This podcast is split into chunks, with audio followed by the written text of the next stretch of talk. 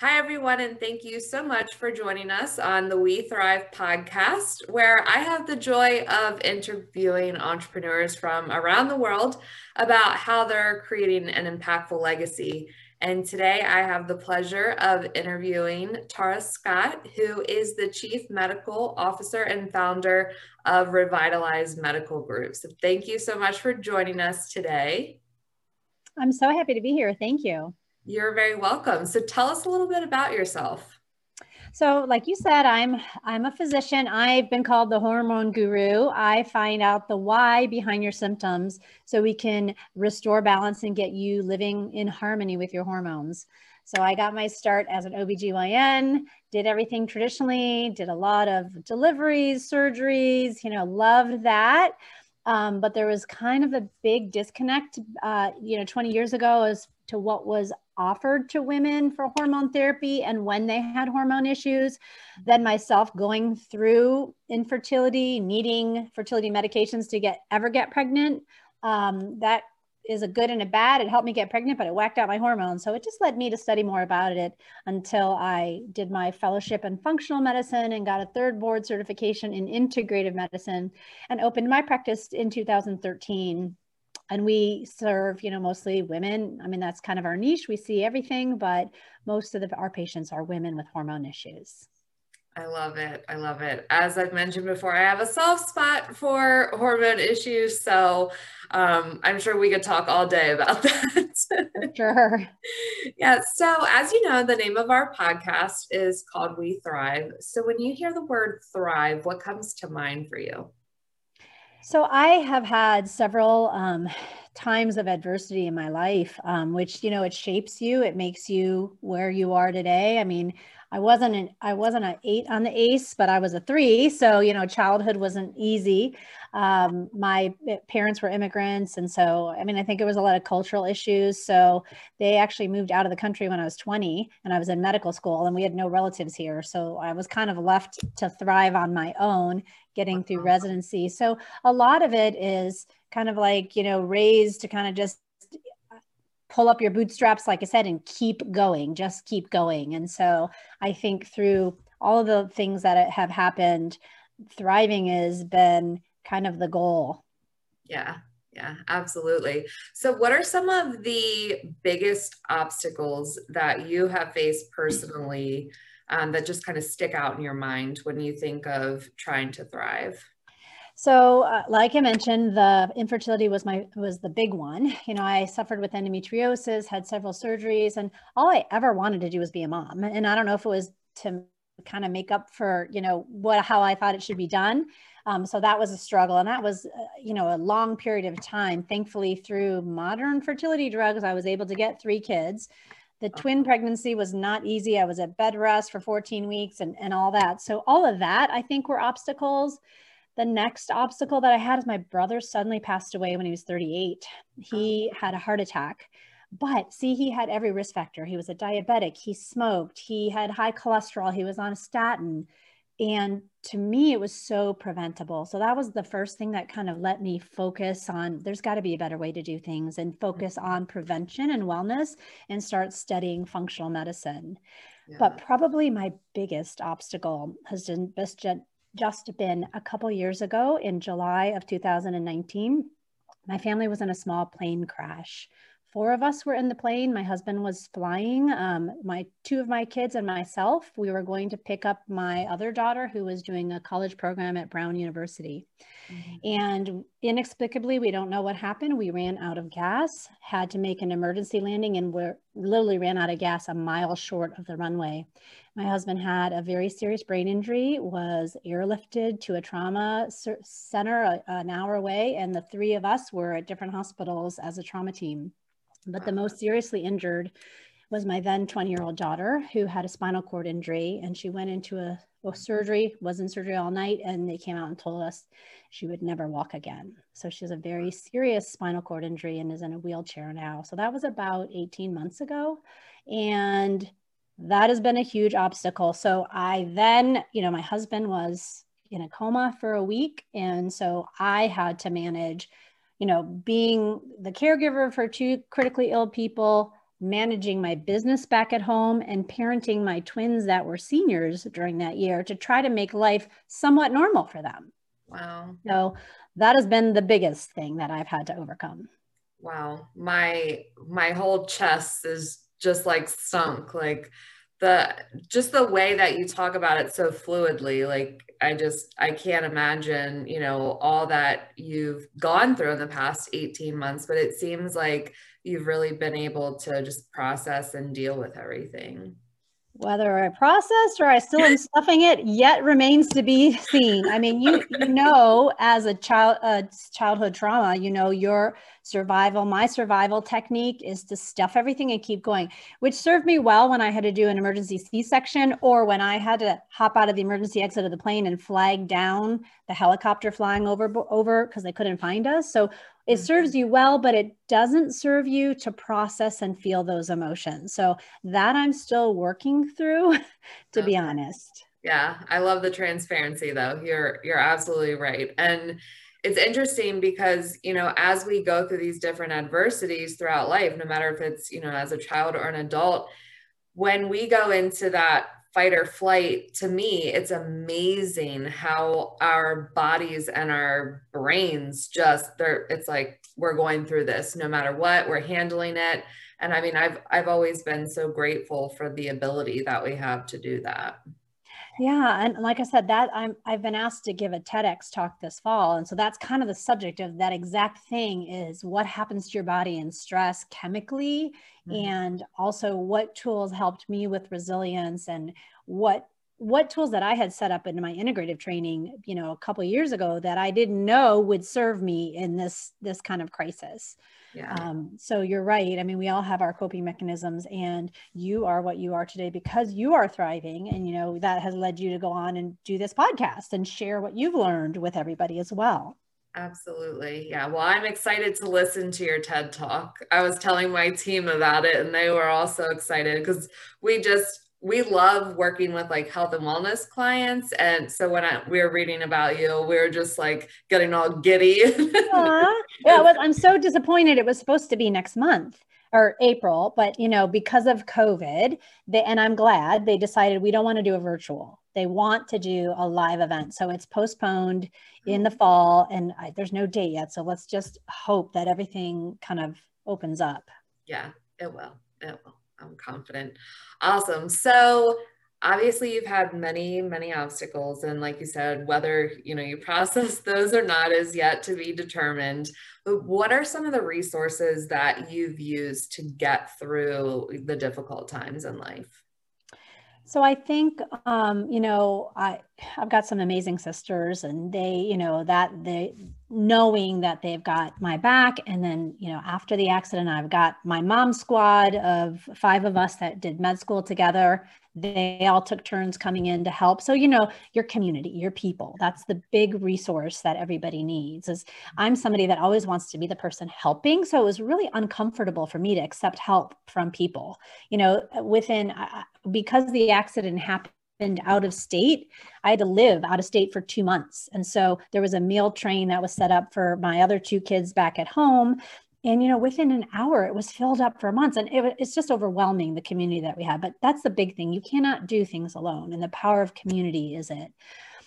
Going forward the community that i had access to in integrative and functional medicine has been key for us in this situation you know i've been a patient before but it was in my wheelhouse it was ob you know i've had babies i had infertility i understood that i don't know anything about spinal cord injury or brain injury or anything so it was a foreign thing for me. And really, what was amazing was how does anybody, if they're not a doctor or a healthcare provider, navigate a health crisis? Because I, I, I couldn't believe it. So my team like the connections that i had made in my integrative circles had led us to find certain integrative therapies mm-hmm. for my daughter josie and you know she's already recovered more than they said she ever would i mean what they what we were told is get used to your wheelchair. Here you are. Let's get you strong again.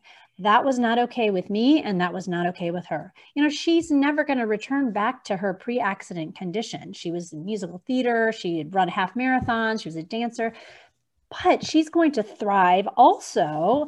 And it's going to be because we pushed for, we are pushing, it's still going on for the best possible outcome. It's not going to be just to settle. So I've been fortunate that, like I said, I can pick up the phone and call a doctor at Mayo Clinic and they'll talk to me. I mean, it's not fair. It's almost not fair, but that's been the tools that have helped me in this particular, um, you know, obstacle.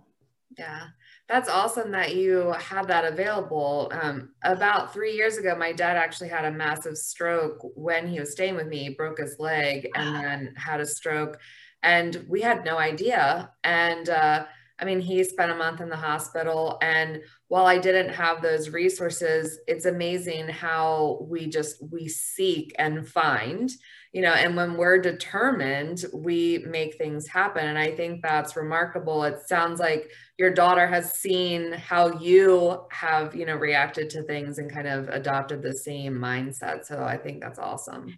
Yeah, that that's a hard thing, you know. So many things about parenting are hard, you know, and I remember in those early days, uh, you know, she's very stoic and she never once complained. I mean, she had horrific injury that was just, you know, awful and a big surgery and a lot of problems after the surgery.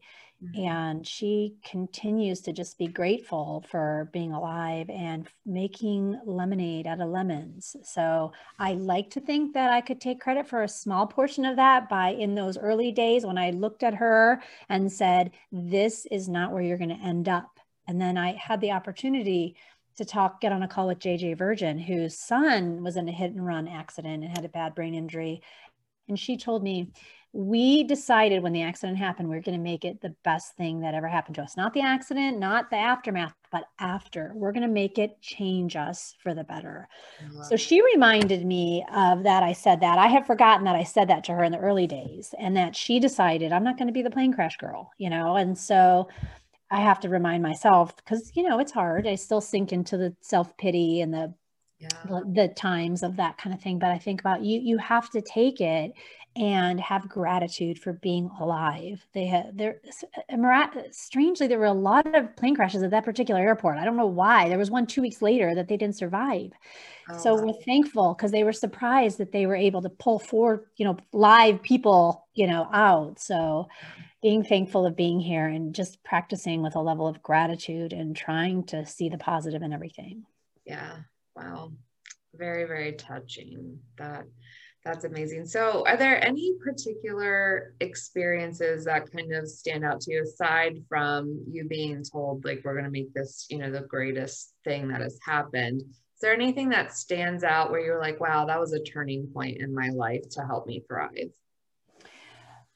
Um, for me, it's been um, coming to faith. And so I wasn't raised with any kind of really faith. And so uh, it was really later in life. And so for me, um, that made a difference. I mean, whether whether your faith is in, you know, whatever your faith is, you have to have a faith in something that there is some greater power and there is some reason for everything.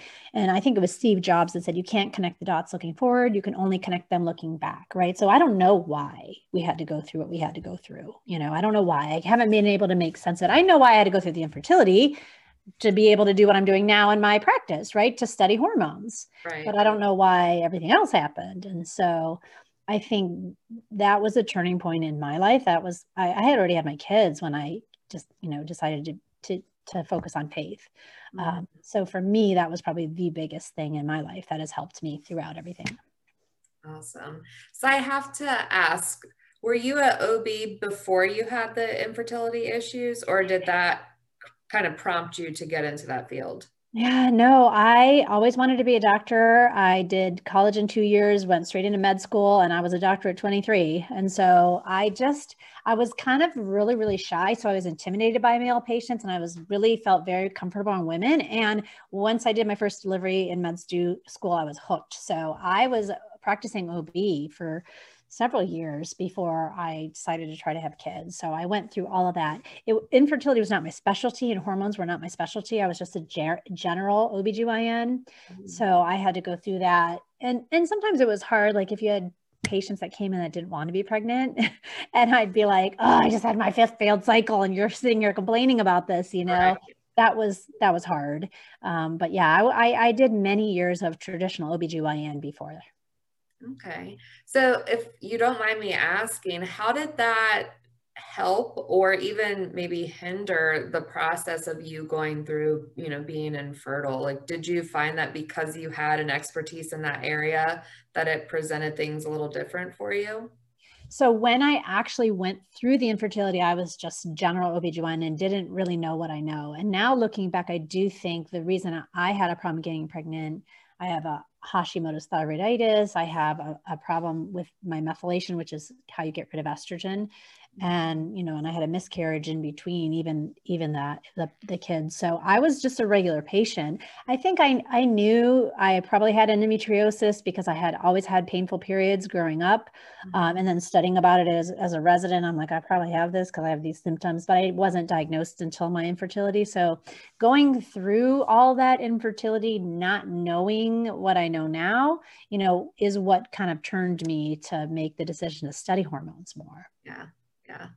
There's it's fascinating to me how a lot of times like our own experiences just kind of it either keeps drawing us to something and we can't get away from it or it's like okay i have to do this. Like this is clear that it's my purpose. So um, i just wanted to dig a little deeper into that so. yeah. Yeah. Yeah. So being you know a traditional ob before and working with hormones now I think it's really fascinating to um, just talk with you about legacy. I think it'll be great to kind of dig into that. So, talk to me a little bit more about what legacy means to you. I mean, I can only imagine given what you've been through. Um, Right. Well, a couple things. So professionally, um, what I have started, so I, I opened my functional medicine practice in 2013 before the Cleveland Clinic. I'm 40 minutes south of Cleveland Clinic. So Cleveland Clinic opened their functional medicine center a year later, right? And they have, you know, big names like Mark Hyman there and everything. So they don't do hormones. We put keep peacefully coexist together. They refer me people, I refer them people. But it was really um, um, hard to, as a doctor, pivot and learn about running a business. We don't know anything about that. I don't know about sales and marketing. Luckily, I knew about public speaking in high school. So uh, that always helped me promote my business. Mm-hmm. But um, I think for me, legacy is a couple things. One, right now i'm you know i'm an empty nester my kids are all in college so i mean i'm in the position that i really could just retire thankfully. But why? I've built this business for seven year eight year almost eight years. I need to make it sustainable. So we've built our business and our brand. We were the first uh, you know functional medicine uh, practice in northeast ohio. Now we're still really the person who's the go-to expert for hormones. So i've got a couple practitioners that i'm kind of training under me.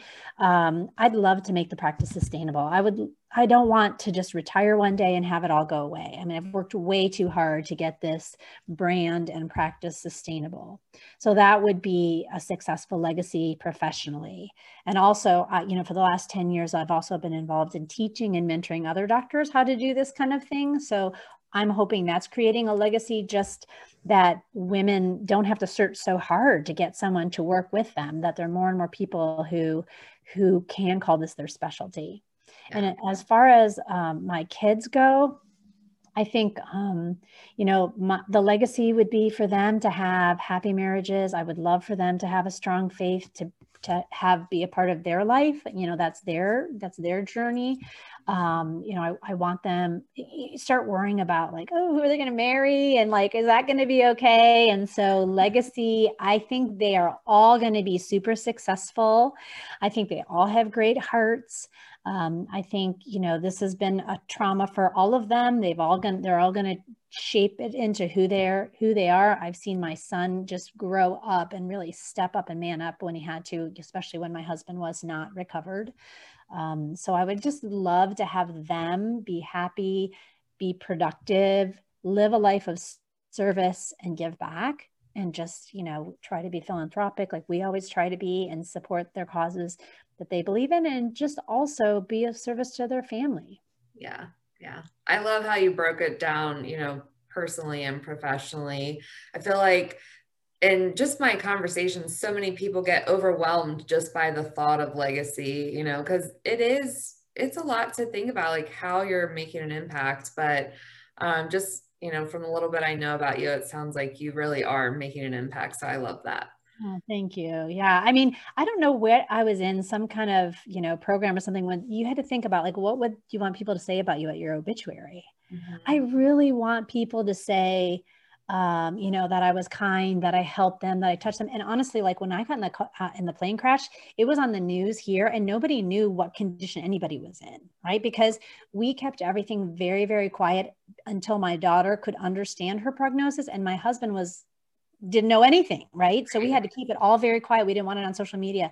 So people here, I didn't realize they didn't know what condition I was in, and people were posting that you know they were crying when and patients that were crying when they heard about it and everything it was like really really moving so i hope that i have been of service to people and that they could remember kindness and that i was helping them and of service to them and that would be you know something that i would hope that people would say at my funeral yeah yeah definitely. So you mentioned that you know you didn't know anything about business and you had to learn that. So if you could give one nugget to someone who is trying to get into business you know whether they're a doctor or not what would that nugget be? Well um, I guess I'll address that question first specifically for a doctor wanting to do what I do.